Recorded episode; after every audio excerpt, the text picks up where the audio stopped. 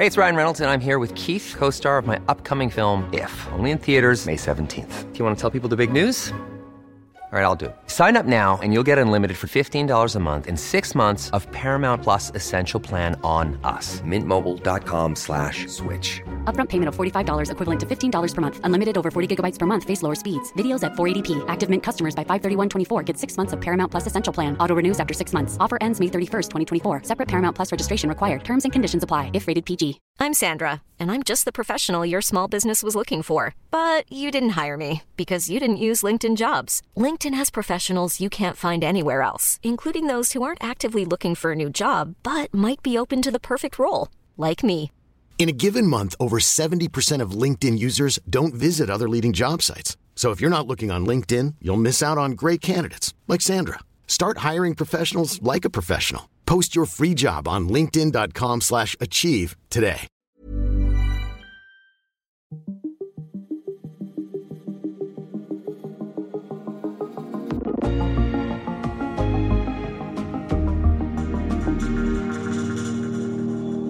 I dag præsenterer Mette Frederiksen det nye ministerhold, der skal forandre Danmark. Men er det egentlig en reformering af vores samfund, som det lægges op til i regeringsgrundlaget? Her er vi med dato. Jeg hedder Thomas Bug Andersen.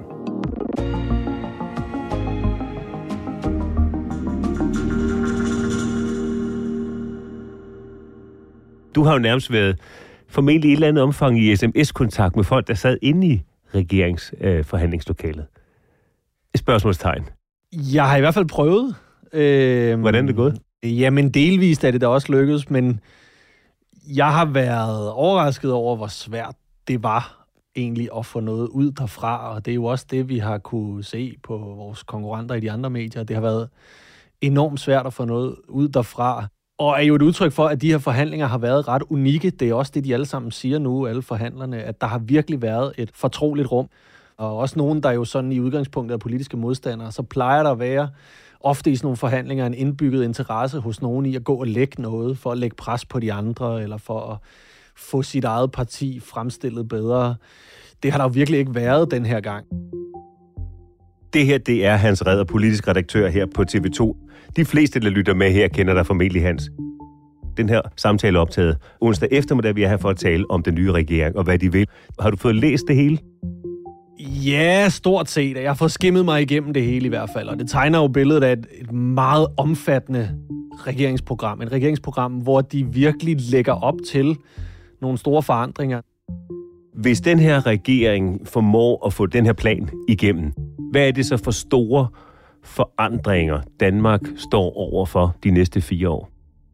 Man kan jo sige, at den er jo allerede gået over i historien, den her regering. Hvis den også formår at gennemføre det her med store reformer af vores skattesystem, den vil gerne lave sundhedsreformer, den vil gerne lave uddannelsesreformer, den vil gerne øh, fremrykke klimamål, den vil gerne lave reformer af de ordninger, der er for at tilbagetrækning fra arbejdsmarkedet hos danskerne. Man bliver næsten helt forpustet over at skulle, skulle gennemgå det hele. Men, Og du er endda en mand i god form. øh, ja, jeg har ikke så meget tid til at, andet end at, at sidde og drikke kaffe og snakke i telefon. Og der er i hvert fald tre af de ting, som du har nævnt der, som vi går lidt i dybden med. Det er skat, det er klima og det er sundhed.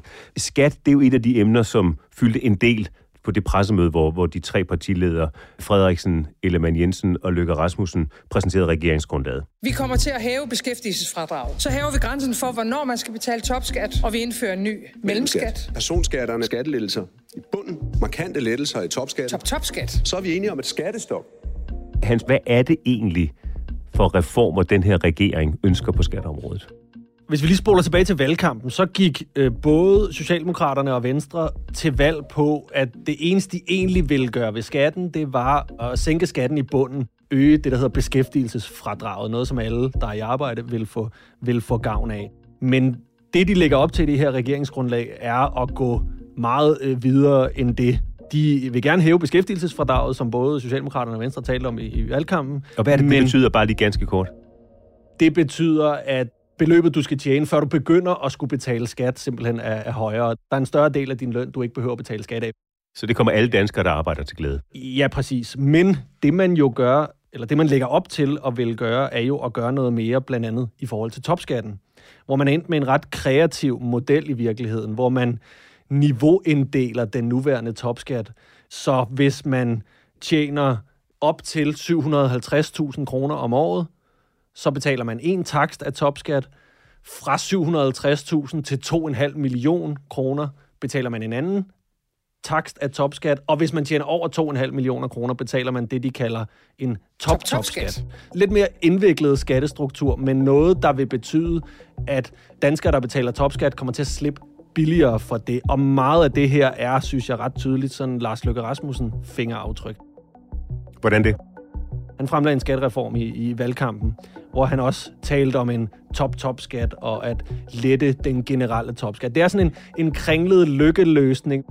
Det er helt åbenlyst et kompromis, det her, og jeg tror især, det er også et kompromis, øh, som Socialdemokraterne skulle leve med, fordi i og med, at der nu er en top-top-skat, folk, der tjener over 2,5 millioner om året, skal betale lidt mere af det, de tjener over 2,5 millioner kroner i skat, end de skulle før den her reform. Så garderer Socialdemokraterne sig lidt imod den kritik, som ellers vil komme fra venstrefløjen, fra øh, fagbevægelsen, fra folk, som sagde, det her, det forgylder jo bare de allerrigeste. Når man laver det her, kan man sige, knæk, der gør, at dem, der tjener allermest, skal betale en ekstra høj skat, så garderer Socialdemokraterne sig, sig lidt imod den, den hårdeste kritik, der kunne komme.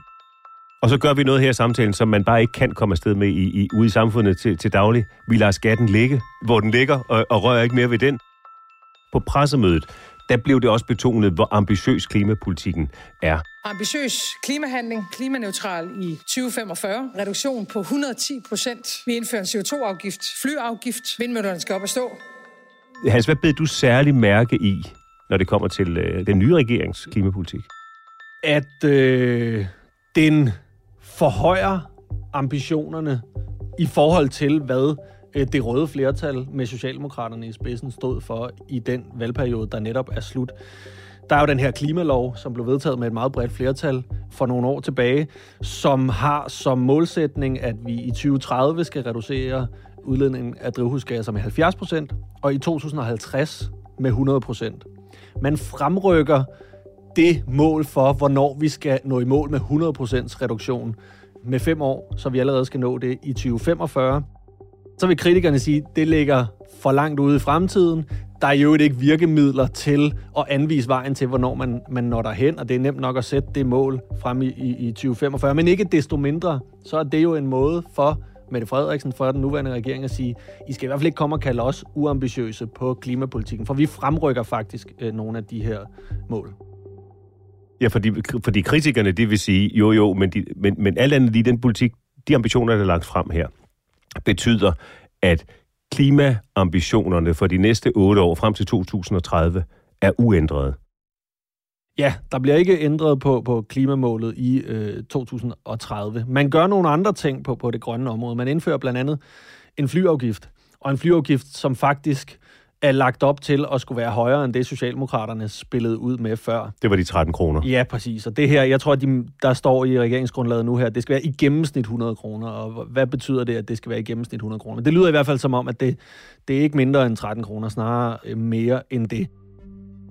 De har jo allerede været ude at sige det. Venstrefløjen, den yderste venstrefløj, enhedslisten, øh, sådan set også alternativet at kalde det her for en, en sort regering. Det bliver ikke en mere grøn regering. Har venstrefløjen noget at have det i, når de kritiserer den her regering for ikke at være klimaambitiøs?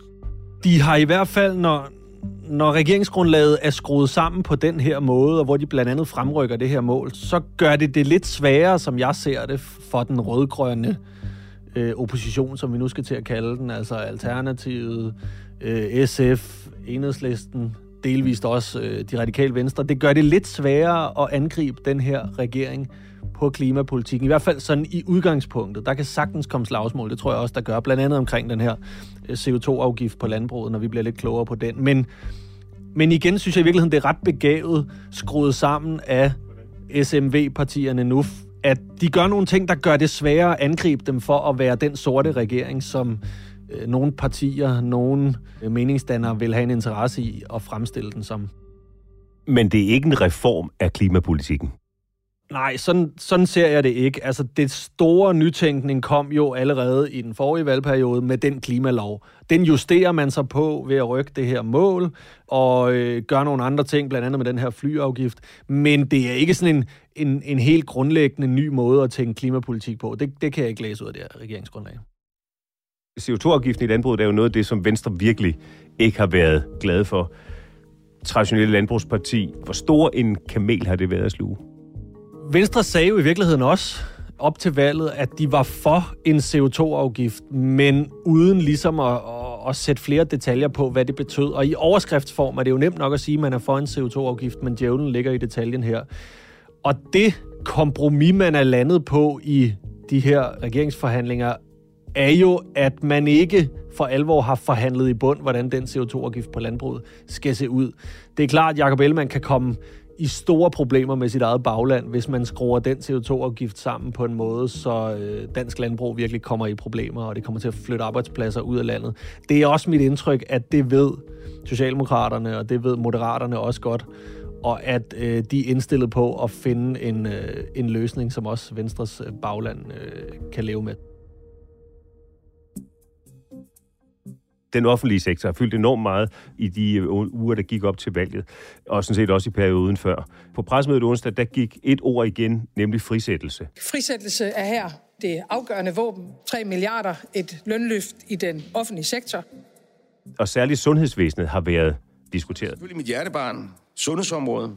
Vi vil se på det hele med friske øjne, og derfor nedsætter vi nu en sundhedsstrukturkommission. En sundhedsstrukturkommission det lyder ikke som en politisk ambition. Det lyder i bedste fald som en, eller i værste fald som en syltekrukke.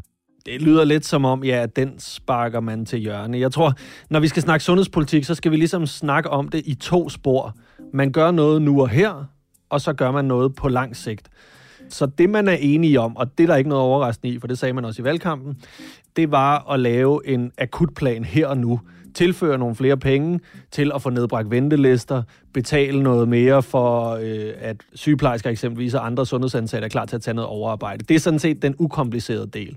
Den komplicerede del af sundhedspolitikken er, hvordan man fremtidssikrer et dansk sundhedsvæsen til en fremtid, hvor der bliver mange, mange flere ældre, behandlingskrævende patienter, og hvordan man samtidig sikrer sig, at man også på lang sigt ligesom kan få medarbejdere nok til at drive et dansk sundhedsvæsen. Så på sundhedsområdet, der lyder det ikke som om, at det er en egentlig reformregering. Nej, det kan det jo blive. Men der er ikke og noget det tror jeg også, der er lagt op til, at det skal blive. Altså, nu er der altså nogle kloge mennesker, der får et år til først at tænke sig om, og så tror jeg, at vi, hvis den her regering stadigvæk findes om øh, et år eller halvandet, og det må vi da trods alt formode, den gør, så kan det sagtens være sådan noget med, at i anden halvdel af den her valgperiode skal tiden især gå med at få reformeret sundhedsvæsenet. Men lige nu og her, der, der er de ikke nået så langt, som jeg egentlig troede, de ville gøre. Hvor kan du se lykkes aftryk på det her regeringsgrundlag, når det kommer til sundhed? Jamen, det, kan jeg, det, det kan jeg se øh, forskellige steder. Den her akut plan, som vi snakkede om, eller akut hjælpepakke til sundhedsvæsenet, som, som er en del af regeringsgrundlaget, er, var Lars Løkke Rasmussen, der først øh, foreslog det i valgkampen. Der har jo også faktisk for ikke særlig lang tid siden, var, blev der jo lavet en sundhedsreform af den nuværende socialdemokratiske regering. Så jeg tror ikke, det var på dagsordenen umiddelbart hos Socialdemokraterne, at man igen skulle i gang med en, en sundhedsreform. Men både Lars Løkke Rasmussen, men også Venstre har jo sagt, at det er slet ikke nok med den reform, der blev vedtaget for nyligt. Der er behov for at gå længere. Så øh, Lars Lykke har, som alle mulige andre steder i det her regeringsgrundlag, også fået aftryk på sundhedspolitikken, men, men jeg er lidt overrasket over, at man ikke, man ikke kom længere. Der blev lovet flere penge. Der var mange sygeplejersker, der, der troede og håbede, at det var dem, der skulle have flere penge. Er der flere penge til de offentlige ansatte og sygeplejerskerne i det her regeringsgrundlag? Ja, det er der. Men stadigvæk på en måde, hvor vi ikke kan sige, hvem det egentlig er, der skal have de penge. Eller hvor meget? Nej, vi har en ramme på 3 milliarder kroner, som skal bruges til det, Mette Frederiksen kalder et lønløft af offentligt ansatte. Og det skal ske efter forhandlinger med arbejdsmarkedets parter, det de kalder trepartsforhandlinger. Øh, og det bliver virkelig interessant at følge den kommende tid. Hvem er det egentlig, man kan blive enige om? Fordi forestil dig trepartsforhandlinger, hvor der både sidder repræsentanter fra sygeplejerskerne, repræsentanter fra politibetjentene, repræsentanter fra pædagogerne inde ved det forhandlingsbord og siger, jamen det er da blandt andet os, der skal have del i, i de penge. Og sandheden er jo, der er, tror jeg, omkring 800.000 offentligt ansatte i det her land. Og hvis alle eller mange af dem skal have en bid af kagen med de her 3 milliarder kroner, så bliver de smurt så bredt ud, at det ikke rigtig kommer til at gøre en forskel. Jakob Ellemann Jensen sagde under forhandlingerne, at han mente, at han kunne få mere borgerlig politik igennem med den her regeringskonstellation, end hvis det var en ren blå regering. Du mener helt oprigtigt, at der er en mulighed for, at en regering med Mette Frederiksen i spidsen kommer til at føre mere borgerlig politik, end du ville have gjort, hvis der havde været et blot flertal på valgnatten, og du var statsminister nu? Det er i hvert fald det, jeg afsøger. Og hvis man kan få det øh, ved et sådan regeringssamarbejde, jamen så mener jeg, at man skal gå ind i det. Når du ser på det her regeringsgrundlag, Hans, har Ellemann ret? Er det en mere blå ambition, et mere blåt regeringsgrundlag, end hvis det havde været en ren blå blok-regering? En oplagt sammenligning er jo at sammenligne det her med, hvad den seneste blå regering, vi har haft, nemlig VLAG-regeringen fra 15 til 19, hvad de kunne gennemføre. Hvis vi sammenligner det, som den her regering lægger op til at gennemføre, med det, som VLAG-regeringen egentlig fik gennemført, så ja, så går man længere her. VLAG-regeringen lykkedes jo ikke med at røre ved topskatten eksempelvis. Det var noget af det, den gik totalt i stå på, fordi Dansk Folkeparti nægtede det. Om det så også betyder, at Jacob Ellemann ikke vil, hvis der havde været et blot flertal nu, havde kunne forhandle noget lignende eller endnu mere blåt igennem. Det synes jeg er svært at, at svare på, men, men, men jeg kan følge hans analogi så langt, at der er lagt op til, at den her regering når længere end den seneste blå regering, vi har haft gjort. Når du kigger på det her regeringsgrundlag, har det så kraften til at lave så grundlæggende reformer, hvis det bliver ført igennem, at vi om fire år, eller at vi om 20 år kigger tilbage på den her regering og siger, wow, der bevægede vi Danmark et nyt sted hen. Potentielt ja, men der skal sættes nogle flere detaljer på, og det skal gennemføres først. Altså, noget af det, vi ikke har snakket om, er for eksempel, at man vil nedlægge jobcentrene. Det er jo en ret markant reform af hele vores øh, beskæftigelsesindsats. Man vil lave en stor frihed, frihedsreform af den offentlige sektor, sætte ældreplejen og alle mulige andre områder af den offentlige sektor meget mere fri. De taler selv om en historisk frisætning. Øh, hvis man kan nå i mål med det, og hvis man kan konkretisere det, ja, så lyder det i hvert fald som noget, der virkelig øh, øh kommer til at gøre en forskel. Det vil også være historisk, hvis man afskaffer en helligdag eksempelvis. Så, så der er tegningerne til, at det her, det kan blive øh, stort og noget, der virkelig sætter aftryk, men, men man er der ikke endnu. Men med al respekt, afskaffelsen af en helligdag er jo ikke en reform af det danske samfund. Det er noget, som øh, tror jeg rigtig mange danskere vil øh, kunne huske en regering for at have gjort. Altså husk lige på, hvor meget det larmede dengang Helle thorning og Willy Søvndal foreslog, at man skulle arbejde 12 minutter længere om ugen. Det er jo lidt i samme tankegang, som, som det, den her regering øh, lægger op til nu. Altså danskerne skal arbejde øh, mere samlagt med de reformer, de vil lave af ja, uddannelse, af sundhed, af den offentlige sektor, nedlægge jobcentre. Der er der er mange potentielt meget, meget store beslutninger her, men, men der er også meget af det, som, som ikke er arbejdet i bund i de seks uger, de har siddet inde ved forhandlingsbordet. Det er så, for så vidt heller ikke øh, underligt, som jeg ser det. Altså, der skal man ud i nogle ministerier og sidde med alle øh, fagpersonerne, øh, øh der har styr på de her områder, for sådan for alvor at få gennemarbejdet det.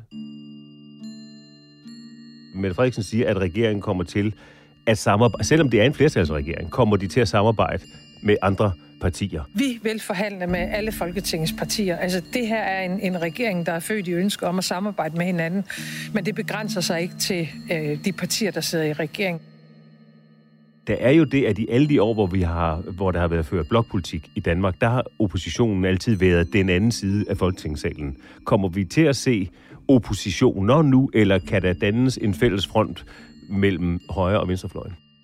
Vi kommer til at se to oppositioner. Vi kommer til at skulle vende os til at anskue dansk politik på en anden måde nu her, fordi man jo i virkeligheden kan tale om, at der er tre blokke. Ikke? Der er en rød blok, og så er der en midterblok, den nuværende regering, og så er der en blå blok, en, en, en højrefløj. Hvordan det der det kommer til at udspille sig, det er jeg meget spændt på at se. Men jeg tror, man skal passe på med at erklære rød og blå blok for evigt død. For der er en mulighed for, at det her, det smuldrer at det ikke kan lade sig gøre, og at Mette Frederiksen på en eller anden måde skal finde tilbage i rød blok, Jakob Ellemann på en eller anden måde skal finde tilbage i blå blok. Og det er jo også yderfløjenes store udfordring nu her. Altså enhedslisten har selvfølgelig lyst til at skyde på og kritisere den regering, der lige er dannet nu her. SF har lyst til det samme, Alternativet har lyst til det samme. Men faktum er jo, at de tre partier aldrig nogen kommer, nogensinde kommer til at få indflydelse igen, medmindre at det bliver sammen med Socialdemokratiet. Så det samme gælder jo øvrigt for, for øh, højrefløjen og, og den, den blå opposition. Uden Jakob Ellemann kommer de jo aldrig i nærheden af indflydelse igen. Uden Venstres mandater kommer de aldrig i nærheden af indflydelse igen. Sådan lød ordene øh, onsdag eftermiddag. Tak skal du have, Hans Redder, politisk redaktør på, øh, på, øh, på TV2. Jeg har lyst til at sige, det skal jeg jo ikke bestemme, men et godt råd, få noget søvn. Skal du hjem og have noget søvn nu? Ej, det bliver bare... Det næste døgn bliver travlt, men så begynder juleferien også at indfinde sig snart. Det var Sissel Ravn og Emil Laursen, der lagde grundlaget for dagens dato. Ida Skærk forhandlede det på plads. Astrid Louise Jensen sikrede flertallet. Jeg hedder Thomas Bug Andersen. Vi hører snart ved igen.